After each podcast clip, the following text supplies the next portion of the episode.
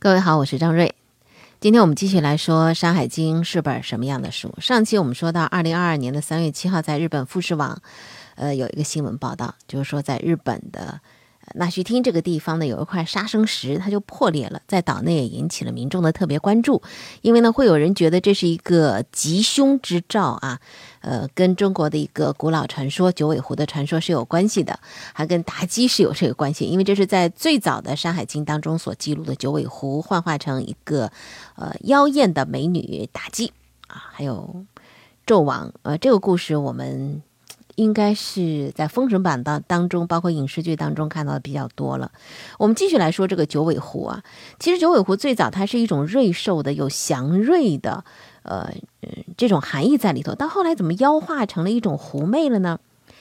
在司马迁写《史记·陈涉世家》的时候，里面提到过三言两语，讲了一件特别大的事情，就是秦末的时候。陈胜吴广起义之前，特地是在月黑风高的时候点上篝火，模仿狐狸嚎上了那么一嗓子：“大楚兴，陈胜王。”就靠这个狐狸嚎上一嗓子，当然是扮的狐狸啊，呃，给将士们洗脑，洗什么脑呢？让他们相信陈胜有当王的这个命，跟着他。以后可以享福，对吧？请狐狸出场，那些士族们的第一反应是什么呢？皆夜惊恐，就是害怕。怕什么呢？怕狐狸呗。作为一种野生的肉食动物，狐狸经常会袭击人的住所，偷鸡摸狗那是家常便饭。人们双拳难敌四爪，吃过狐狸的亏。当然呢，对这种昼伏夜出的、鬼鬼祟祟的。呃，这种野生动物心生畏惧啊，再加上它本性为它的形象的妖化垫了一个基调。我们现在说这个狐狸，说狐狸精啊，妖精害人精，狐狸害人的事儿有吗？据说还真不少。在西汉中后期，有个叫做焦延寿的县令，他长于易学，据说呢，他有未卜先知的本事。那么，在小黄县，也就是现在的开封东北的这一块任职的时候，地方上呢有一些奸邪之徒不敢轻举妄动。他写了一本《焦氏异灵》，书中就描写了多起的狐狸作祟的事儿，比如说老狐狸啊，曲尾东西为鬼，并我长女，哭涕屈指，或西或东。什么意思？就是老狐狸啊，很多的姿态的幻化，行为古怪。今我主母终无救悔，把人家的女儿和女主人害得哭哭啼啼、疯疯癫癫的。你说这不是妖精是什么呢？狐是妖兽这种认知到了魏晋以后，发展出了一个狐狸魅惑人的版本。所以呢，九尾狐的形象就开始和魅惑君王的美女结合起来了。这个妖性是在不断的放大。晋人郭璞在《玄中记》里头对狐狸很神通的描写是这样的。说狐五十岁能变化为妇人，百岁为美女，为神巫，或为丈夫与女人交接，能知千里外事，善蛊媚，使人迷惑失智，千岁即于天通，为天狐。一个善蛊媚的神巫，显然他就不可能是祥瑞嘛。那么这个时候呢，狐狸惑人的危还只是停留在一种失智的这种阶段，就是大家已经完全是缺乏理性了。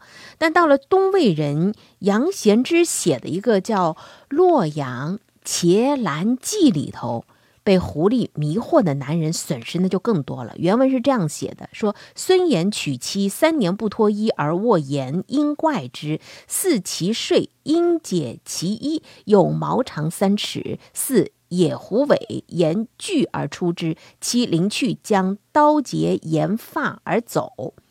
这可能是中国比较早期的狐狸幻化为人形作妖的故事。这故事里讲的是一个叫孙岩的男人，被他的狐狸的妻子截去了头发，身体发肤受之父母，岂可随意损伤呢？那么狐媚断你的头发，一定是有意为之了。也一定不是为了睹物思人呢，因为接下来说是有一百三十多个男人接连遇到了这个事情，都是因为对路上的漂亮姑娘见而越近喜欢靠近人家，一时之间搞得寻常女子要是穿着一身花衣服出门，都会被人扣上什么呢？狐媚啊，用上这个词儿了。那么到了唐代的时候，笔记小说里头的这类题材就渐渐多了起来了。而非常有意思是什么呢？因为唐朝人广设苗语，呃，参拜九尾狐，但是呢，没有把它当做这个正统的神灵来供奉。唐朝人造庙，并不是把它当做神，而是把它作为什么呢？妖神来求拜，甚至到了一种无狐媚不成村的地步了，村村都有。这种祭祀不是官方所承认的正规的祭祀，而是民间自发的，所以称为是淫祀。祭祀的对象和目的也不一定是正规的需求，所以带有一种巫蛊的性质。有一个笔记小说集叫《朝野简载》，还记载了隋代到唐初宫中的这个猫鬼祭祀。究其原因。就可能是佛道两教经过魏晋南北朝的发展，逐渐的正统化、体系化。原来流行的一些什么神仙方术之说，以民间信仰的形式部分流传了下来。那么在佛教的典籍当中，称狐狸这样的动物是什么呢？叫野干，又叫做射干。夜干据说能吃人，狡猾而且多智，是一种有害的兽。这个名词传到了日本之后，就成为日语当中对于狐狸的一种别称。而狐狸的形象又随着佛典的普及，好再次垮塌下来了。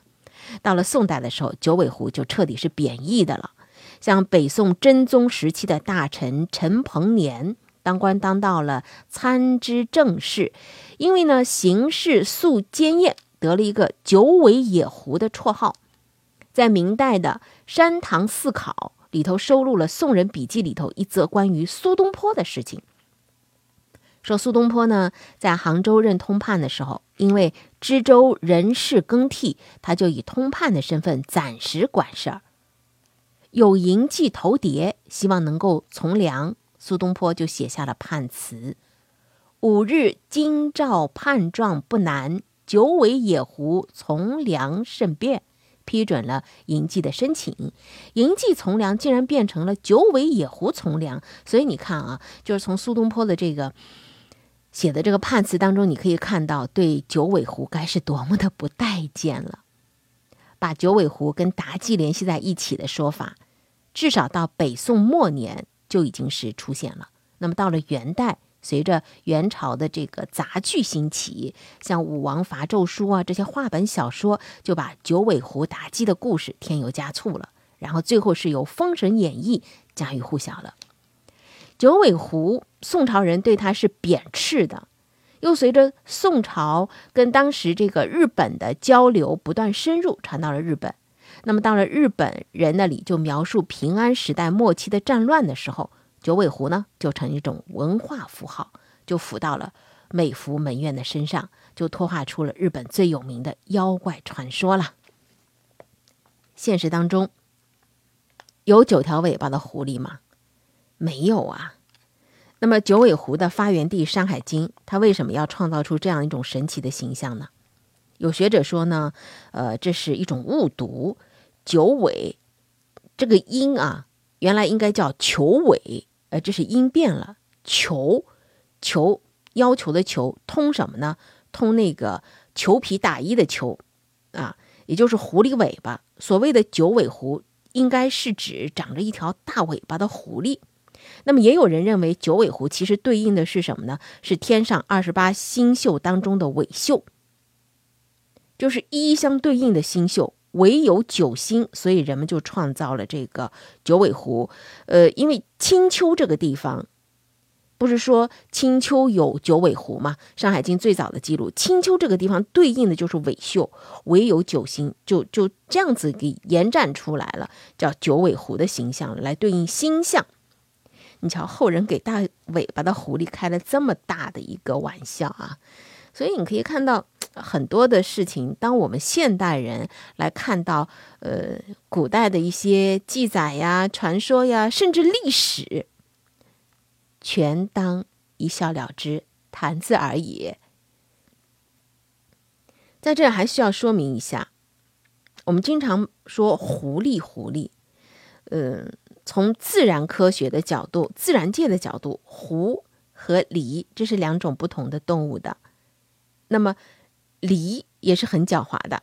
据说这个狸呢，头上是顶一片叶子，在一些民族传说当中，也可以变换成别的东西去骗人。近墨者黑呀，这也算是九尾狐故事当中的一个副产品吧。